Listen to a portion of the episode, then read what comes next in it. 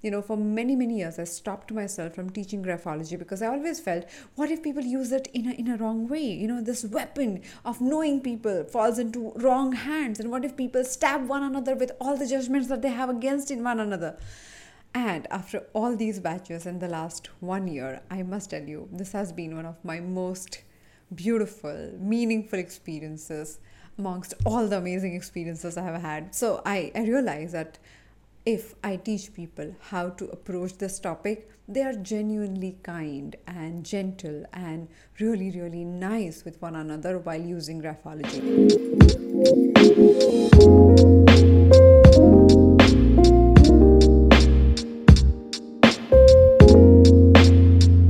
Hi there, welcome to the Absolutely Write podcast. I'm your host Aditi Surana, and you are listening to India's first graphology based podcast show graphology? Yeah that's the, that's the topic you know that's what we talk about. It is the study of handwriting analysis which is used to do some specific assessment of behaviors personality thinking patterns emotional patterns. You just don't get me started on that because there are 800 ways in which one can analyze a handwriting sample and the permutation and combination of all these traits lead to a complete proper assessment. Daunting difficult overwhelming isn't it Actually, it is not. If you start paying attention to the minute formation of the letters, you will start finding the poetry, the story, the beauty in all these formations to talk about personalities. So, as promised, let's get started and let me teach you how to analyze the handwriting sample. I cannot tell you how excited I am. You know, for many, many years, I stopped myself from teaching graphology because I always felt, what if people use it in a, in a wrong way? You know, this weapon of knowing people falls into wrong hands. And what if people stab one another with all the judgments that they have against in one another? And uh, finally, in the, during the pandemic, we started the graphology masterclass. And after all these batches in the last one year, I must tell you, this has been one of my most beautiful, meaningful experiences amongst all the amazing experiences I have had. So I, I realize that if I teach people how to approach this topic, they are genuinely kind and gentle and really, really nice with one another while using graphology. As the listener of the show and now student of graphology that you will become while listening to this episode, I must tell you that you got to follow simple three rules before you analyze anybody. If you promise that, if you promise not to break these three rules, then we can get started. I, I hope you said yes. I believe so. Okay, let's get started. Rule number one assess but don't judge. Is there a difference? Are we not supposed to judge people? No, no. Assess them for what they are. But judging is labeling. For example, yellow is a bright color assessment. But people who like bright colors or yellow for that matter are immature or childish. Judgment, absolutely not true. Point number two one trait, one behavior is not an entire person, so do not use it as a verdict. Remember this, okay? People are complex. They're crazy. They're crazy complex. You know, every time I meet people, they just become like these puzzles that you got to solve. So, one trait is not good enough for us to decide anything about anyone. It might help you to assess yourself and other people, but if you kind of try to define them, it's going to be problematic. Imagine you and I behave very differently with our family members, or with our best friends, or with our colleagues, or authoritative people, or like cops on the road. Our behavior, our tone of voice, everything changes. Now, which one of it is a true personality? Let's use graphology to know that. Point number three personality is a process. I love this line. I every time I think about it, I'm like, that's so true. Nothing about you is final. Nothing about you is confined or fixed. You can change things, you can alter your behaviors, you can train yourself to become anything that you would like. Only if you set out your mind to do it and when you know where is the beginning point. So, whatever you see in your own handwriting currently is your beginning point, and you can then start making progress by knowing exactly what to change. But if you deny the beginning point, if you say, But that's not true for me, it's negative, it shouldn't be the case, then you are denying yourself the actual growth point. So, remember this and try and use this feedback based on handwriting and graphology more effectively. Let's get started. Wait a minute, Aditi I don't write nowadays, you know, like I used to, but then I kind of fell out of habit, you know, uh, because of all the technology that I use. So I don't know whether your subject of graphology and handwriting and all that will be, um, in a way, applicable for me or not. Say no more. Wait, wait here. You remember, for 15 years at least of your life, you wrote every single day because you're forced to do so.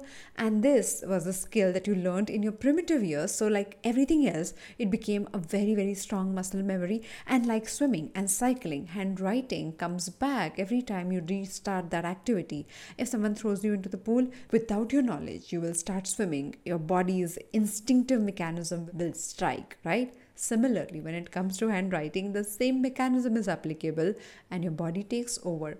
If you don't believe me, start writing in a paragraph format. After two, three lines, you'll forget that you are supposed to write or not write. Your body will take over and your thoughts will take you to the next level. And suddenly, whoa, you'll have an entire paragraph on the page. We have tried it so many times to know it works every single time. So give it a shot.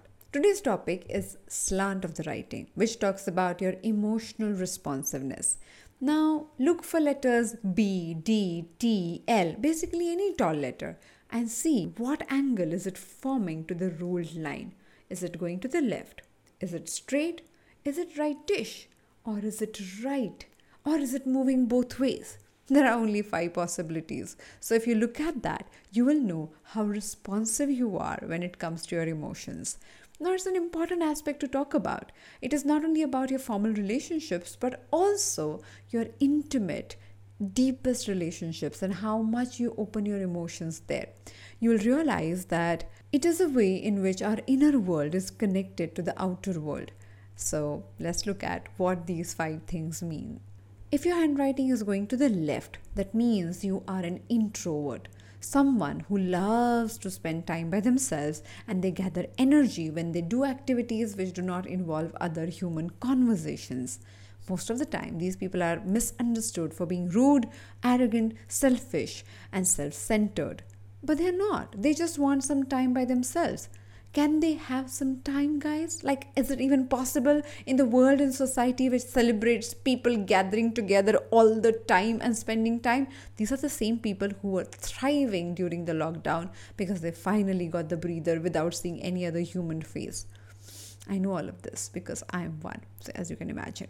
The straight slant of writing is like a wall, exactly like Amitabh Bachchan's character from the movie Diwar, where every time he walked into the situation, he would evaluate things. And that's what they do. They're very practical, pragmatic with their emotions. They don't open up easily. They spend some time before they get to understand the person, only when they trust the person.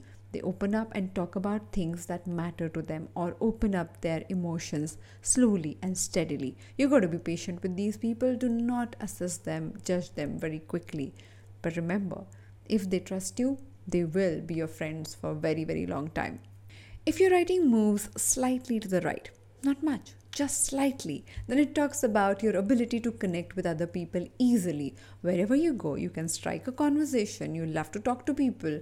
And also, when you're stressed, when you're worked up, instead of spending time alone, you pick up your phone and you talk to your friends and tell them what happened. Sometimes you talk about something else which is absolutely unrelated, but you continue talking because this is how you gain energy.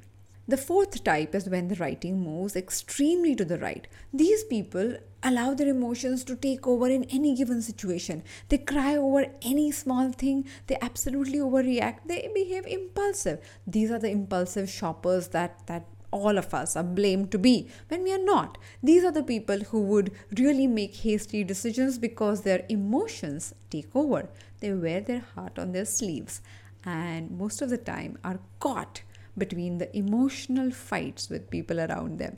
If the writing goes in both directions, sometimes left, sometimes right, then these people are slightly confused about their emotions. They have multiple friends, but they cannot trust anybody. They tend to carry that confusion in every decision that they make. Basically, their emotions are withdrawn or overactive without their control. So that becomes slightly difficult. So, anybody with that tendency, handwriting slants going both the sides, generally tend to be more unstable than other types. Now, again, remember the three rules before you assess anybody, including yourself. This is an assessment, not a judgment. Second, one trait, one behavior does not define your complex personality. And third, personality is a process. So, whatever you discover about yourself can be your beginning point to create the change. I hope you like this conversation. Share this episode with anybody who would like to know more about themselves, things that they were wondering, am I like this or am I like that? Graphology can become the mirror to your personality. I'm sounding super excited because I am. You know, I get to teach my favorite, favorite topic to the people I really, really enjoy talking to on a weekly basis. Share your experience with me on Write, W R I T at aditisurana.com. I would love to hear how you're implementing these lessons.